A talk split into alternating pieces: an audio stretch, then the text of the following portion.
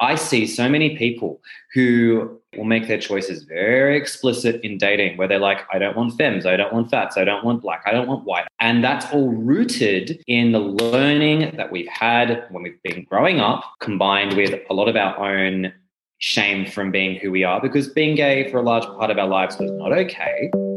Hi there, and welcome to Gay Men's Life Lab, the podcast that's all about personal growth for gay men. My name is Buck Dodson, and I'm a licensed therapist and board certified life coach who's committed to helping you thrive. Each week, we go all in on what it takes to live a full and healthy life with loving relationships, engaging work, a sense of purpose, and all the joy you deserve. And of course, we do all this with our unique perspectives and experiences as gay men. So before we get into today's episode, if you want to learn more about me and the topics I discuss on this podcast, please visit buckdodson.com. And with that, thanks for tuning in and let's get started. All right. So, uh, welcome everybody to another episode of Gay Men's Life Lab. I am really excited to be here with Ken Reid, who is here uh, with us from Sydney, Australia. So, welcome, Ken. Thank you very much, Buck. I'm very excited to be here.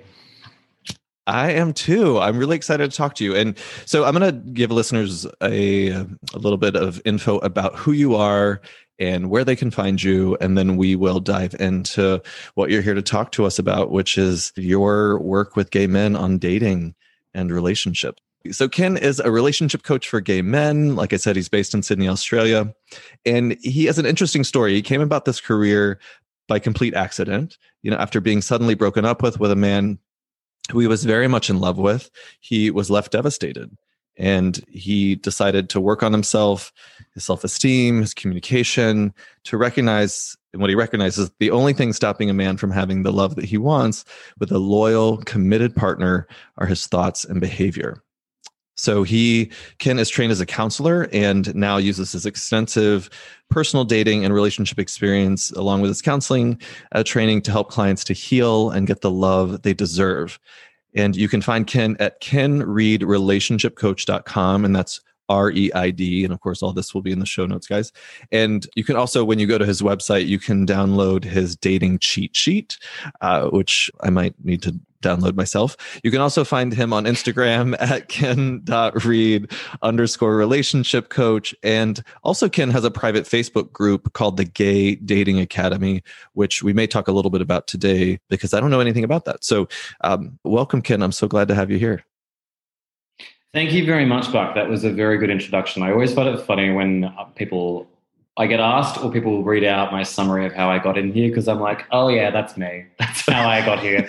and that's probably chapter one of my journey of many more chapters. So yeah, thank you very much for that great reminder of where I've been.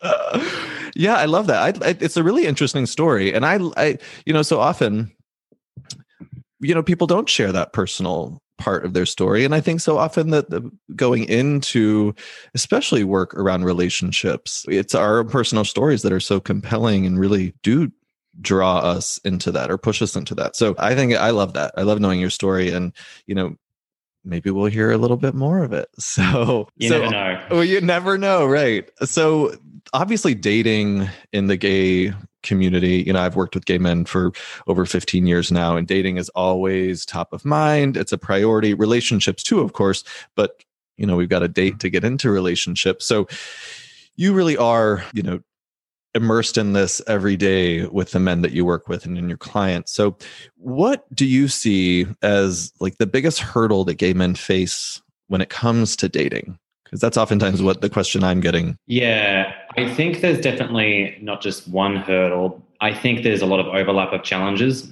For example, I think that on one hand, we don't have role models within our community who can effectively represent what a relationship between two men, you know, could be like mm. in a mm. healthy dynamic.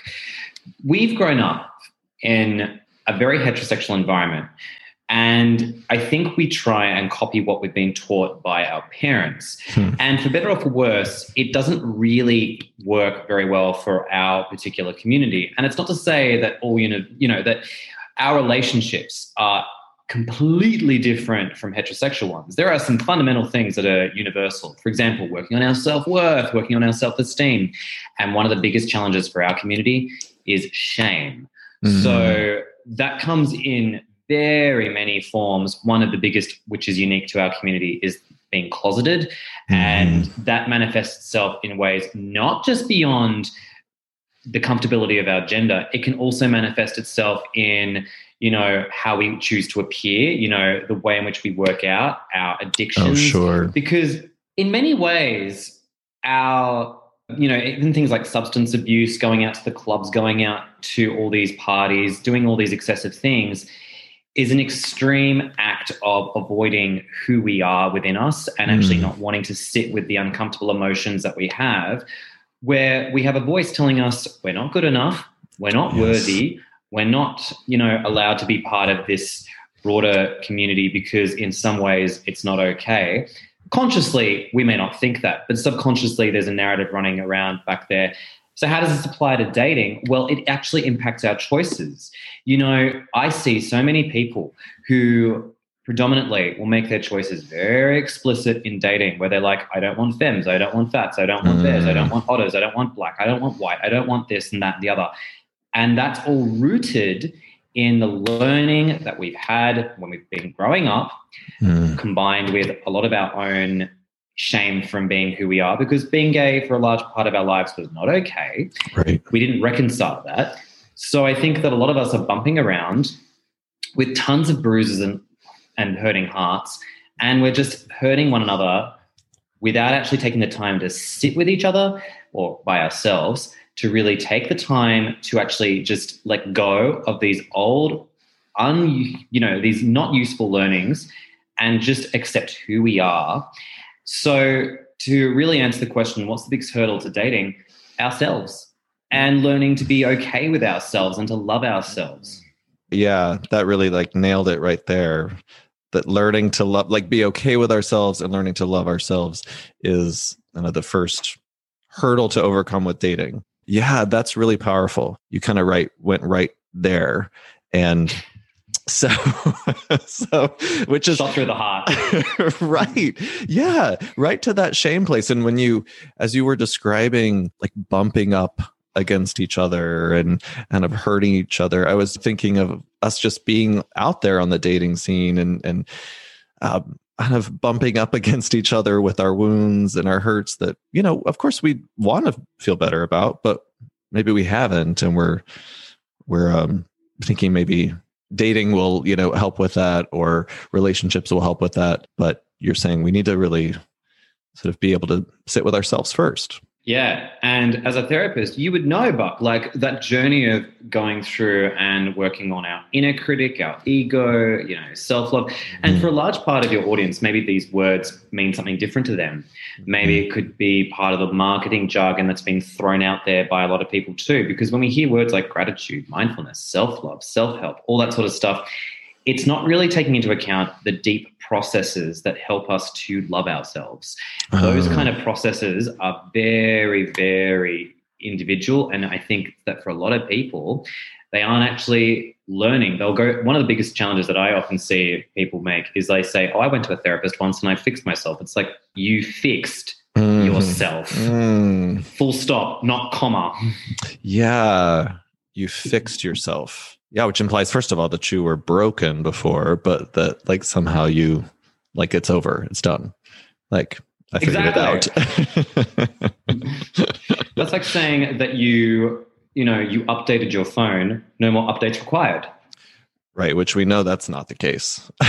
As I've been putting off my iPhone update for the last month, but that's a different that's a different episode. Um, so yeah, so this idea of one of the just the big hurdles right out of the gate that you see um, us facing is is that unprocessed, unaddressed shame. Um, once you like with when you have clients who start dating, and at this point about your role model, like not having role models is so important. So I do want to ask about that too. But when you see, you know, men that you're working with and they're coming to you and they're saying, "Oh, you know, I've I want to date, I want to get into a relationship," and you see that like they're not necessarily focused are they almost not aware sometimes that maybe unprocessed gay shame or some hurt from their past is still really affecting them and their choice of dating partners? No. In many cases, the answer is no. Mm. And I'm going to explain this because it's a complicated no. So, on one hand, you'll have some guys who are self aware. They, in fact, I would say all of my clients have a degree of self awareness, which I am very grateful for because I'm very mindful of you know who I work with, and I want them to be very conscious of their actions, particularly the, their patterns of behavior.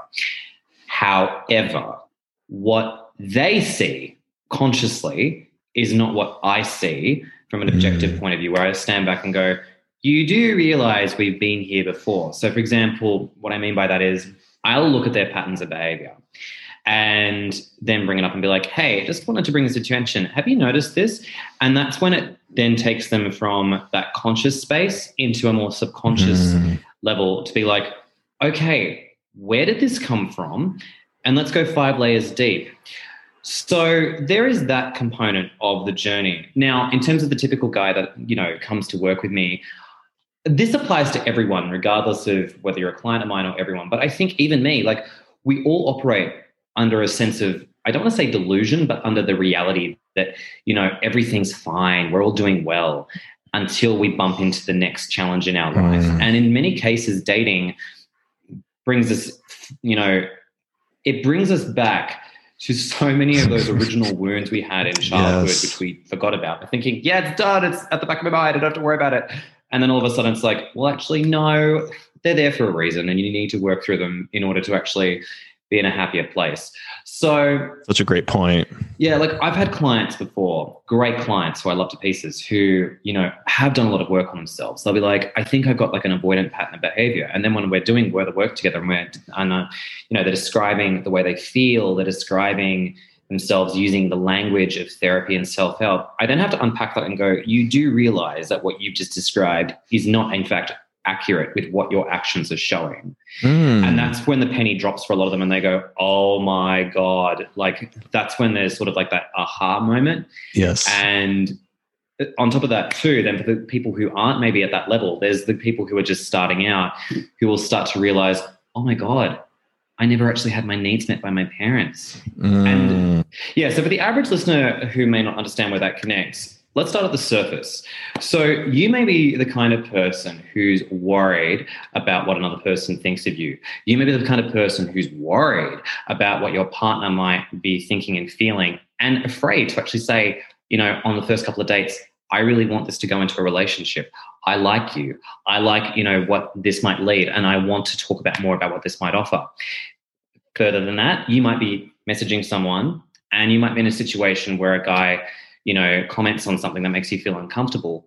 But instead of actually voicing your discomfort, it'd be like, haha, yeah, that sounds really funny. Mm-hmm. And then just wanting to play along with it. That's people pleasing. Mm-hmm. And that stems from earlier in childhood where your parents or even the environment you were raised in didn't allow you to have your needs met. So you put your needs dead last. Mm. That's where this all comes from, usually. Just so, so huge and significant to realize that and if you're and to just be, become conscious of it first so to your point about you know you're working with guys who are self-aware but we all have our blind spots you know i have definitely have my blind spots you know i'm on the dating scene after being in, married for a long time and so really trying to this happened to me recently you know where it was like oh i'm i'm going along with something that isn't necessarily aligned with what I need to be doing to take care of myself.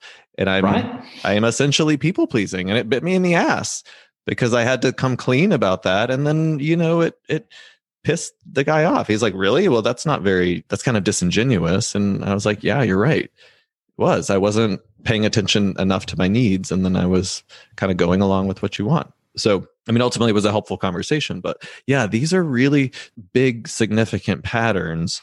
And what I think is interesting is, you know, as a couples therapist and you're a relationship coach as well so you're not just working with people on dating which are working with them on relationships too is that this stuff already comes up you know you don't have to be like married and, in a relationship for these things to come up so you know i think this is really important for guys to know that your early attachment patterns, some early childhood stuff, all that stuff is going to already be surfacing pretty early on. And that's about you. So to be able to have someone like you or a coach or a counselor to say, "Hey, this this is what might be going on underneath the surface." Gosh, that's hugely helpful, I would imagine. It is, but then it's what do you do with that? You right. know, yeah, it's one thing to know where a lot of these challenges come from, but it's another thing to actually do something about it. So, what I think of it like, it's kind of like a computer that's running on a faulty subroutine, you want to be able to change the code. You want to, in our case, change the thought. Our thoughts control our actions. So if we're in a hmm. situation where, if we look at people pleasing, for instance, you know, and that comes from a feeling of not wanting to let others down, then it's up to the individual to be like, well, hang on, how is this thought process helping you? And if it's not, what do you want that thought to now look like and to make you feel? Because if it's not serving you, cut it out. Mm. Amen to that. Yeah. And I think this is where coaching comes in really handy. You know, oftentimes we hear about the like people ask me, what's the difference between therapy and coaching? And not that therapy is only focused on insight and awareness, because it's not, but it does, we do hang out there a fair bit. And so I get mm-hmm. the sense, you know, with with your coaching when clients come to you that you are okay, yes, that's the awareness, but then you're going you know right into some sort of counter action that that's kind of figuring out a new thought that would be more helpful that would lead to a change in behavior or something like that. Is that correct? You're really active with clients and if they're coming to you to date, you're going to get them taking like new actions and working with new thoughts. Yeah, because I really want to empower my clients. I don't want to give them, you know, a cheat sheet and say, hey, you know, well, I do, but like beyond giving the one that I, I do offer. Right. That's only one part. Yeah. That's only a part of the puzzle. Like, you know, I could be like, hey, that guy's bad, that guy's bad. But the problem is you're still picking them. I yes. have no influence over that unless we work together. You know, that's the challenge.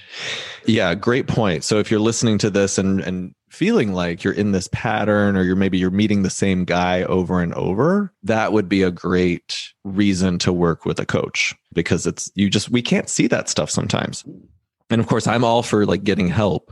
So we, you know, when we get into this stuff, it is it is really hard to see through the weeds of our own experience. So so this is kind of that big hurdle and you're talking about you're looking at yourself, conscious awareness, changing kind of your thoughts and beliefs and assumptions around what you can have, the kind of partner that you can attract. I have to share this one story because I was just working with someone earlier today and we were talking about self-worth in relationships and he's hmm. a gay man at midlife, which is kind of my that's my age range. And we were joking because I've worked with this client for a long time about his uh, low standards because the bar used to be very low. And it, he was like, at one point, it was just like if you had a driver's license, then we were good. You just need to have a driver's license. That was his standard because it had gotten so, so low at a certain point because he was tolerating so much because he didn't feel like he was worth, you know, a guy that really would love him and care about him. So these are some of the demons that show up for for people. So Sonia, I love that you're helping guys right out of the gate with with these core issues. I want to go back to this idea of role models and not having these role models. Are there places that guys can be trying to find healthier role models? I mean, I mean, can people go online and see? Are there are there I mean, are we just kind of have to live with things the way they are right now?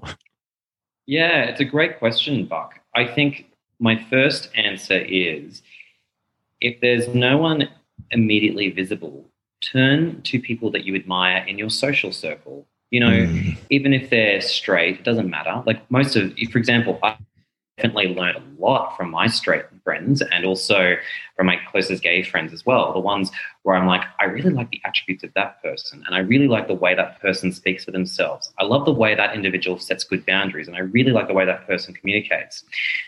The point of all that is that you can then quickly determine what feels good and in alignment with you. So mm. ultimately, it's not just about looking for someone out there being like, oh, so and so is a role model it's actually sometimes about becoming your own role model too.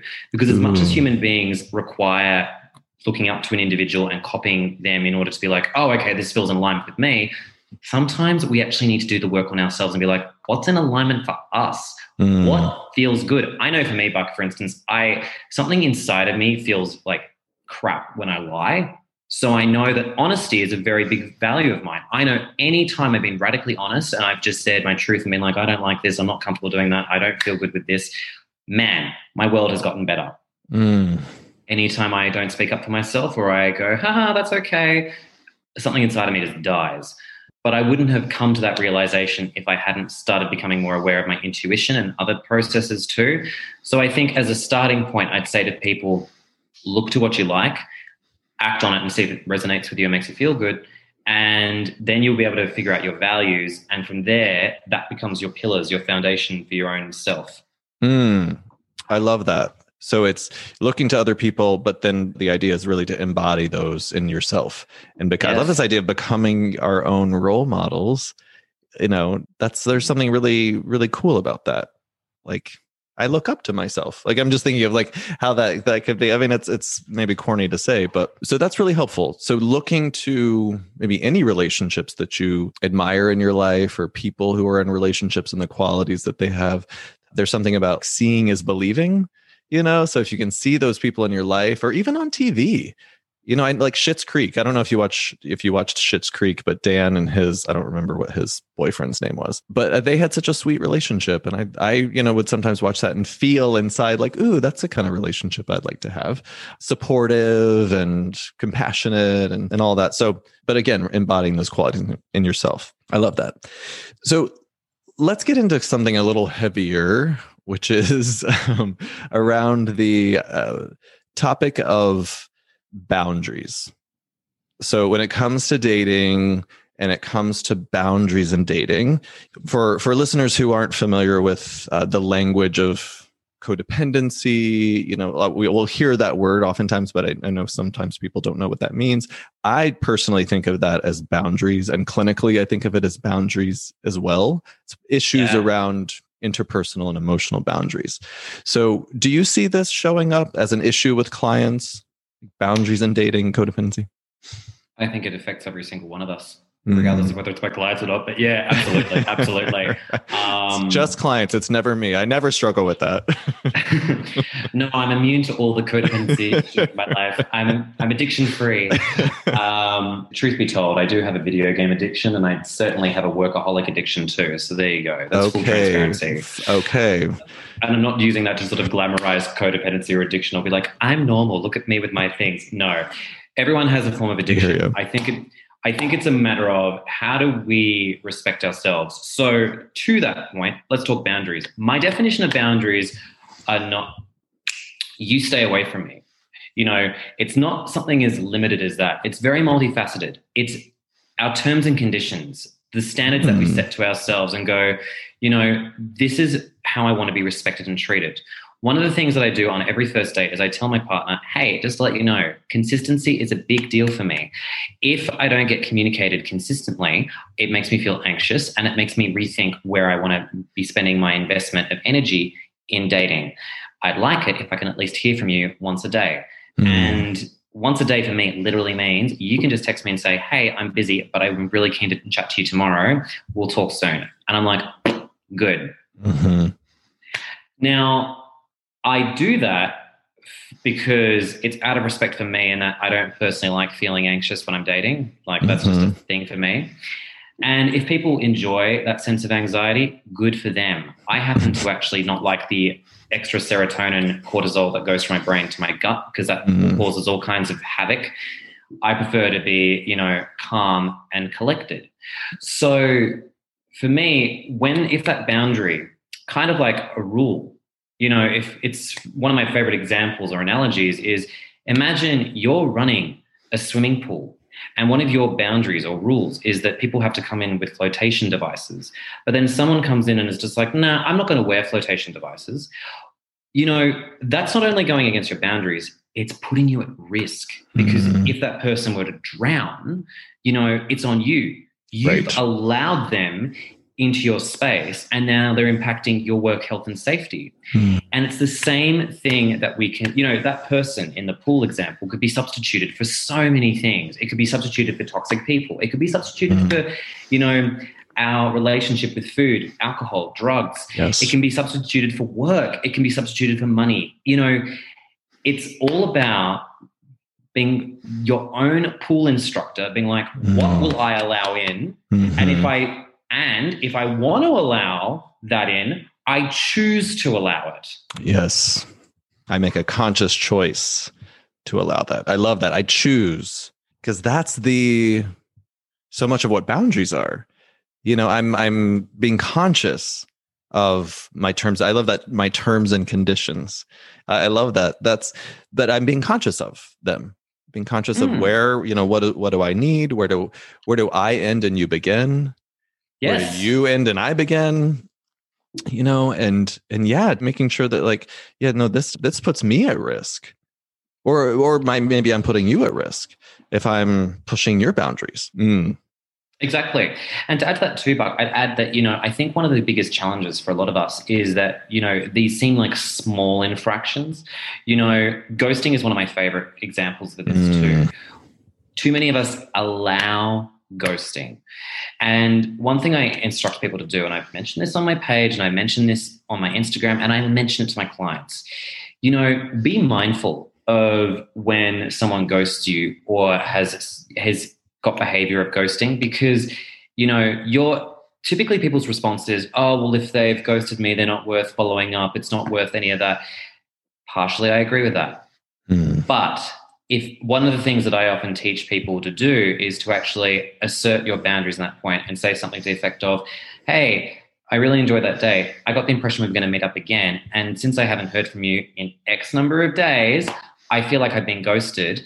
And the guy that I want to date would give me consistency and clarity and not this feeling that I'd been left on my own. So mm. I'm going to back away from this it doesn't matter what that person says after that. It doesn't matter what they think of your response. It doesn't matter if they change. It's about that message because what you're doing in writing it out in a text or even verbalizing it is that it says something to your brain, which is, mm. I will not allow this thing to happen. And that's an important defense because if you keep lowering your standards, you lower your terms and conditions, you let the small, innocuous things get in, and that's how people end up in bad, abusive relationships. Mm. So it all starts from the small things. Yeah, the, these small actions that we would take potentially for granted, or that maybe you feel like there's nothing. Oh, I shouldn't do anything about that because, well, they're not interested. But exactly. You, but you're saying that the the as far as working on your dating self and becoming skilled at dating, uh, which is then you're skilled at relationships, is you're saying, no, do it for yourself. Do it for like, hey, this is a, a an act of empowerment to say, hey, it's not cool that we didn't talk, or at least get clarity. Like, so are we not moving forward? I just want to be clear. I'm interested, but seems like you're not. But is that the case, or something like that? Yeah, and I think to add to that and complement that too, one thing I also teach my clients, and I'm very mindful of the words that I use, is drop the you. You know, mm. I think one thing mm. that triggers someone into an inflammatory response is when they go, You did this, you don't seem interested. Because then it gets into gaslighting and then it gets mm. into that sort of accusation language. And it's just like, mm. And I know it can be a bit of a Herculean feat to change the way we talk because we've been talking the same way for so long, and people would think, oh, why should I have to change the way I talk? Trust me, people respond so differently depending on the language that you use. That's a great takeaway for sure. So drop the you, so speak from I. Exactly. So if a guy is is just to give a real practical example, so if a guy is in that situation and feels like he's been ghosted to say or maybe it's going the other way, but like you're not necessarily interested in someone but you don't want to mm. ghost them just say you know hey it was great to meet you. I don't feel like we're a good match but i wish you all the best. Or that's perfect. you know if you're going to say it to somebody else like i had a good time. I'd like to see you again are you interested you know? Yes or even add to that too is i'd love to see you again. Mm. i would like Hmm. to see you next week if you're available. You know it's that act of empowerment which i think is really powerful because i think when we throw the you it kind of throws i don't want to say it throws the ball in the other court but it kind of puts us in a position of disempowerment. Not because we ever want to have that imbalance. I'm not suggesting it's about control. I'm not suggesting it's about dominance what i'm suggesting is it's showing that like you know i'm interested i care and i'm invested. And if that person doesn't respect that that's on them. It's not about you. So that's the key thing to this. That i love that. It's about them it's not about you which is something i think we have to like drill that into our heads you know? Like Mm. so much of what's going on out there on the dating scene is about other people. I know my therapist has had to say that. He was like you know 95% of what you're experiencing you know with dating is about other people. But to that idea of our self-worth or if we're really we're working on our self-esteem that'll be challenging but it's it's like when you're talking about it i could see that as a really empowering move that will build your self-worth. Even though you might feel like mm. oh my gosh well what if i say i like them and they don't like me back?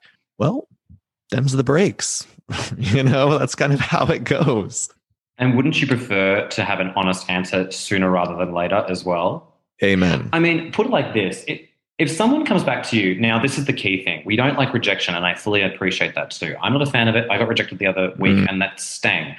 But learn from the sting. You know, why does it hurt so much? You know, if we look at it under a different lens, like let's just say you've been really hurt by an injury, you might think to yourself, oh, it's a bruise, it'll heal. But what if it doesn't heal? What are the underlying things that might be contributing to that skin not healing properly? You know, now look at this back with relationships too. Someone rejects you and it really cripples you for about a week. You're not probably only dealing with the fear of rejection. There's probably something else in there too. There could be abandonment Mm. wounds. There could be low self esteem and self worth. There could be a bit of trauma from a previous experience with an ex. I know that was something that I went through. And, you know, it's those layers upon layers of the foundation of your building. In this case, your personality. If your personality is built on really shoddy values, grounds, that's when, when you're punctured, everything crumbles and it feels so painful. And if you are actually in a place of high self worth and high self esteem, you bounce back from rejection so quickly and you're just like, like the guy who rejected me a couple of weeks ago, I was a little bit sad about it for about a couple of hours. And then after I had my closure spiel where I said to him, you know, actually, I, I'm not. A, so basically, to give a bit of clarity for this, I was told that he was going to be pursuing someone else instead of me. And it came as a bit of a shock because I wasn't prepared for that response. And I was genuinely shocked more by the turnaround. And one thing I would say is that, that then for me, I was like, okay, that really rubbed against my lack of authenticity, like, or rather my value of honesty. Like that didn't feel good. And so what I went back and said to him when he offered the palm of friendship, I said, I actually, of value and respect to my mental and emotional health, am not going to continue, you know, seeing mm. you because I don't want to put my emotional and mental well-being under the stress of hoping that maybe this one day you'll turn around and recognize my self-worth. So I'm going to step back, wish you all the best for you and your relationship. And that act of saying that really liberated me from a lot of the, the excess pain of Mm. rejection. And it allowed me to do some deep thinking and go, now, why did that sting as much as it did? And when I came up with the answer for that, the lesson from the pain emerged, and I'm like, oh, I know what it is. And that's the next bit of inner work that I had to resolve. Yes, that's a really helpful example because these these real world examples are are super helpful for me and, and listeners as well. So yeah, and that's such a Mm. common experience. You know, well, rejection, of course, is part of the uh, the deal, but then this also like, oh, I'm pursuing somebody else, and then it's like having this, like, why am I feeling so so punctured by this? You may have only been dating someone for maybe a month or less. That's enough to open some like abandonment wounds or to like have like some mother stuff going on or some father stuff going oh on. Oh God, yeah. It doesn't take that long. We have these really intense feelings and and I I love this idea of learning from it as opposed to getting frustrated and Mm. discouraged or disillusioned or to your point, like staying in the rejection and the pain of it for too long.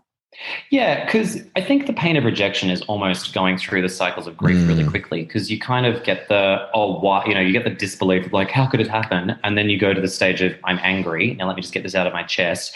Then comes the following three stages where you go through that sense of numbness, that sense of thinking about it, going, now where did this come from? And then you come to that resolution. So ultimately, rejection and the pain of it is there to inform and to mm. educate us. Oh, I love that. Rejection is there to, and the pain of it is there to inform us and kind of help us grow. Yeah, this, all of this conversation about dating is really driving home that dating is real like so often we're thinking oh there's just i've just got a date so i can get into like the real thing which is a relationship. But no like dating is really relational. It's if it's a very relationship. It's it's work. Mm-hmm. so if you're listening and you're you know you're you know i hear from a lot of guys oh dating sucks. There's that whole thing you know or the apps suck or all that stuff which yeah i mean it's they're not great all the time. Um, and dating and during covid is not like wonderful. I mean you're fortunate to live in you know australia where you know you guys handled it and we've had this conversation before yeah. we have the freedom to date without worrying about that the only thing we have to worry about in terms of coming out positive is the STI section, not so much. Right. So it's kind of like back to like the old days, you know. right. Yeah, well, that brings me to yeah. my next topic of of sex. So if we ah segue no because you know we have to talk about sex. So this is let's talk about sex. Yeah, let's talk about sex because I don't know. Talk about role models and not having them. You know, all I think all we have are ideas of heterosexual relationships and like what men and women are supposed to do with sex and like the rules, the quote unquote rules of like, oh, you shouldn't have sex on the first date and all that stuff. Are what are the rules around or what are what are your recommendations around dating for gay men and sex and is it hard and fast? Not to use that pun, but any suggestions? uh, let me start with my personal thoughts and feelings yes. on this because they won't they may not necessarily apply to everyone. Everyone's going to have different feelings regarding sex, but one thing I will say is that like a good drug, I know when it impacts me and I also know how it can blind. Mm. So in other words, if I like a guy and I've had this happen before. I have had guys where I've had that fall in love at first sight moment because I'm physically attracted to them, and I just want to take them home and have a good time, and I just want to sleep with them. That's that's the hmm. animal in me, just that's excited and is just like, yes, I want to be with this person physically, and I think in my head emotionally, like, oh, I'm sure they're great too. However, you know, I'm getting flooded with dopamine, oxytocin. I'm in my happy place. I'm like, yay, this is amazing. And of course, I'm not really on the lookout for red flags. So, you know, I think kind of like driving on an empty stomach, you start to, uh, sorry, driving and drinking on an empty stomach, meaning that you tend to become less aware of the dangers around you. And maybe to use a kinder word in the sense of dating, you become less conscious of what you're putting up with because when you enter the honeymoon phase, and it can be initiated very quickly when you're physically attracted to someone, the problem can be that that period is supposed to last six months to two years. So when you're excited, you've got all those emotions, you become addicted to that mm. person. You become super excited to that person. So it takes a great deal to actually devalue the individual in your head to bring you out of that space like you would have to, and I tell my clients who are in like who are being strung along, start writing out all the areas of which your partner is currently causing you to feel like you're being inconvenienced if they are hurting you and you're addicted, because that's the way to change the brain into being like, oh, they don't, they can come down from the pedestal now. They're not that mm. great. They're just a regular human being. Because by the act of having sex and even getting excited by someone on the first date, the danger there is that we put them on a pedestal unintentionally we become addicted. And if they're the wrong person, we can then go through the most catastrophic yeah. heartbreak because you're you're essentially going from cloud nine to the bottom of the Mariana Trenches, and it's just such emotional mm. burnout. So that's why I personally like to get to know my partner a little bit better over a month and then start to introduce sex to just enjoy myself and have fun without trying to necessarily jump straight into it and hit the sheets. Because I know for me, I tend to ignore important things and my gut becomes quite honestly, I don't listen to my gut as much when I'm, you know, up there in that space. So that's one part of mm. sex. And I'm assuming you want me to talk now about more of the gay related, our community's related stuff about topping and bottoming as well. Well, I mean, there is that. There is that. Uh, but this idea that it's already like a, this heightened emotional experience just to be dating someone and be into them. But then you're saying, you know, when you layer in sex, it just takes like that cocktail to a whole other level. And and really it's, it's really important this idea that like you don't we don't listen to our intuition as much we don't we're not as aware or we don't want to be as aware because it of course it like feels good and we know as gay men that that's it's easy to make it so casual to make it to where I like it, but it feels good and I can do it without feeling like I need to be in love with this person and all that. But when you're talking about dating and you're really serious about getting to know someone, it does seem like it would be valuable to try to take it a little slower as a protection to your to your own system. Yeah, and you said something really emphatically just a second ago, which I love when you're like, you know, we do this because it feels good. I think most people would use that kind of expression when they're mm. high.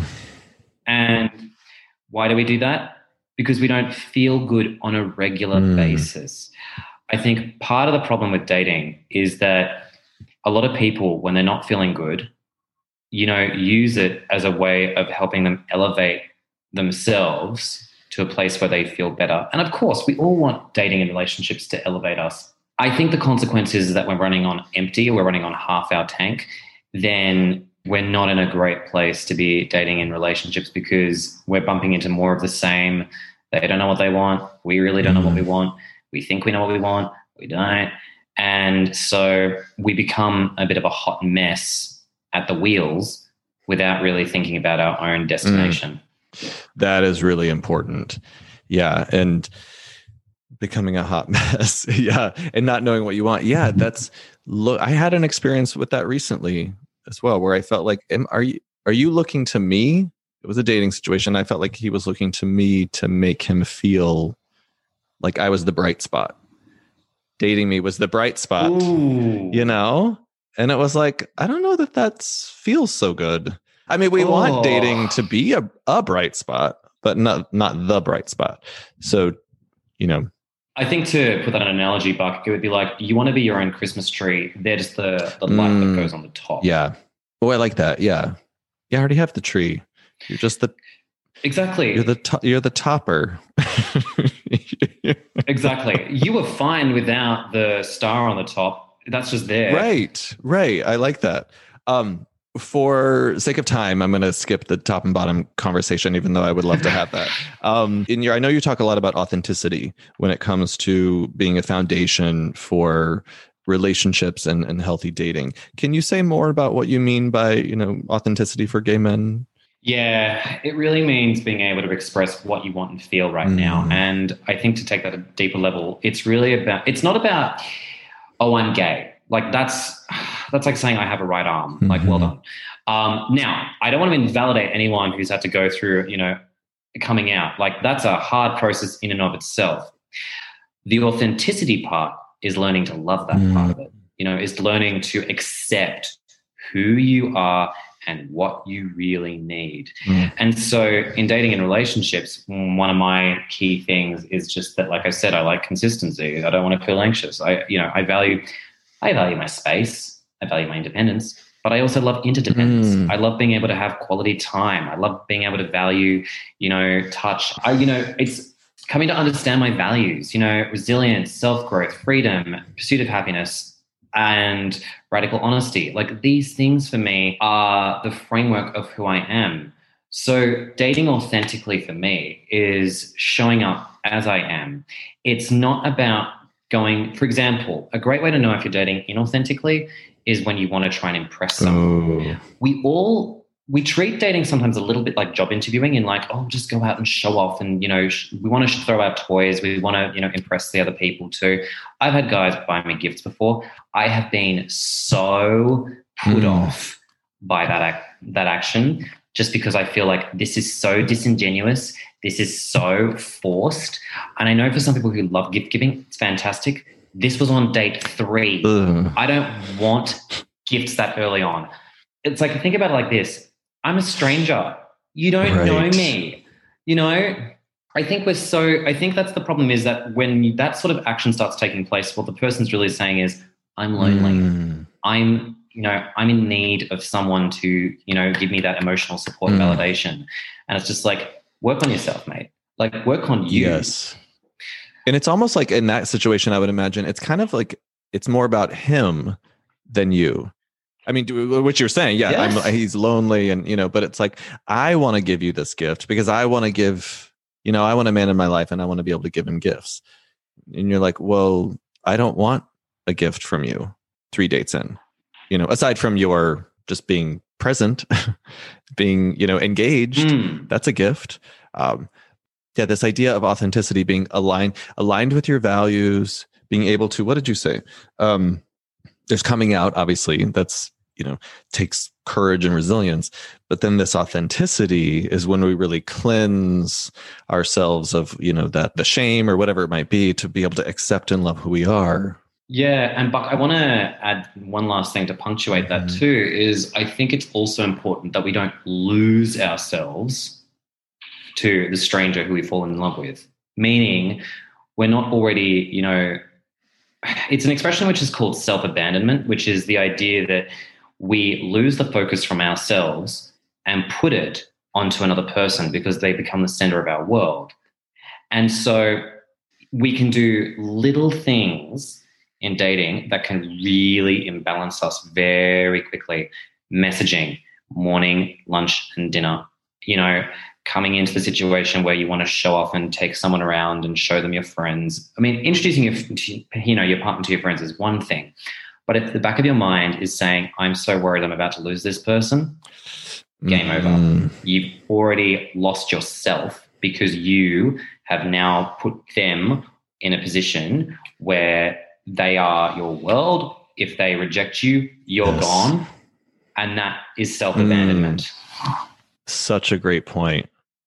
So, really, a way that guys can assess that maybe like, am I self abandoning in this, you know, early dating situation? It's like, is it would be like if I'm focusing on them so much or if I'm all I'm thinking about is them, which Mm. to some extent to your, you know, comment about the honeymoon phase, some of that's normal, you know, but Yeah, some of it is. right so it can be tricky but you're saying there's something else going on when you're you're really abandoning yourself you're really losing yourself so i'm just that's a, those are big topics so i don't know if there's something guys can look out for but I tell you the one thing to look out for would be that if you start to feel like you're obsessing about the person, like you start to have that sensation, it's one thing to fall in love with a person or the honeymoon phase, as we put it, like to have that obsession period. Like to a degree, that's fine.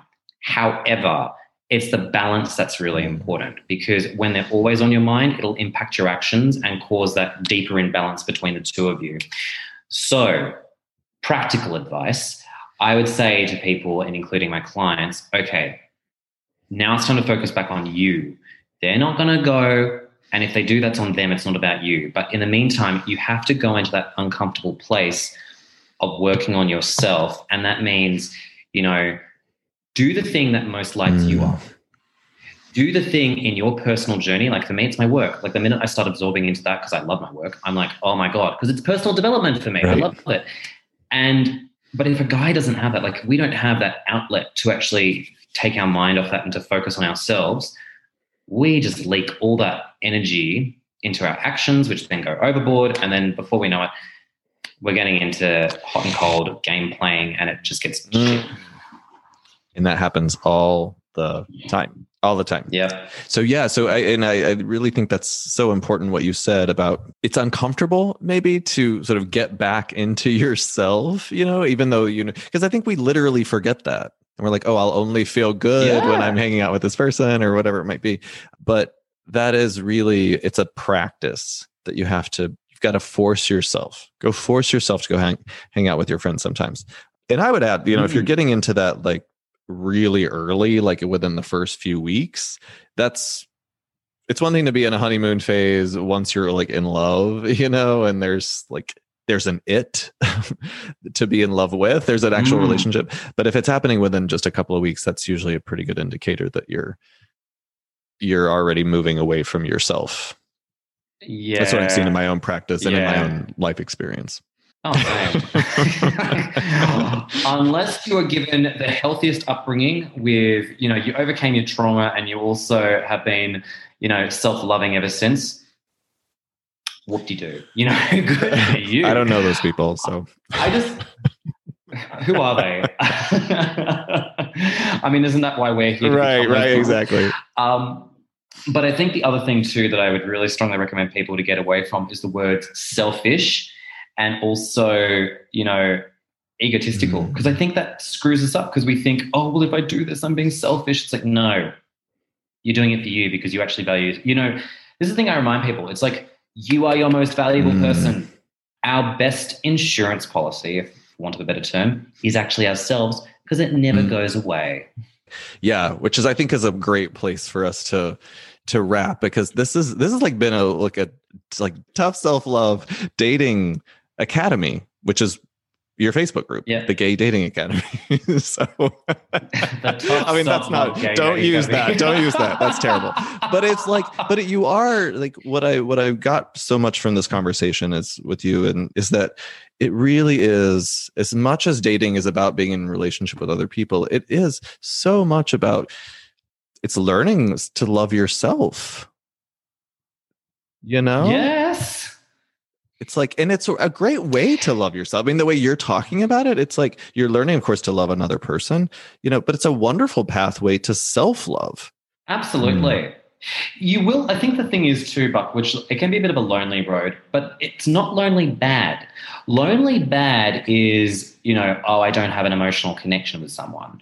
Like it's that kind of feeling of I can't, you know, talk to someone about how I feel. I can't be vulnerable with anyone. I've got four close friends who I can talk to about anything. They're like my personal Mhm. therapists. I can talk to myself in my journal. I'm okay. I live on my own. I'm fine. I love my loneliness. But coming back to this idea of, you know, it's a lonely road, I don't mean that in a negative. I mean that in that I think for a lot of us, our rejection rate is going to skyrocket because we start clearing away from the masses of people who haven't done the work on themselves and they haven't got that work done. People might question at this point, well, what's the point? Why are we making it so hard to fall in love? Do you want to get it right mm. or do you want to get it wrong? Because the cost of getting it wrong is so damn high. And it's the it's kind of like the high road versus the low road. It's going to be harder and lonelier versus the low road where you can get into a relationship. You can bend yourself Mm. backwards and be with anyone. But the health risks, which not a lot of people talk about and I talk about all the time, are scary.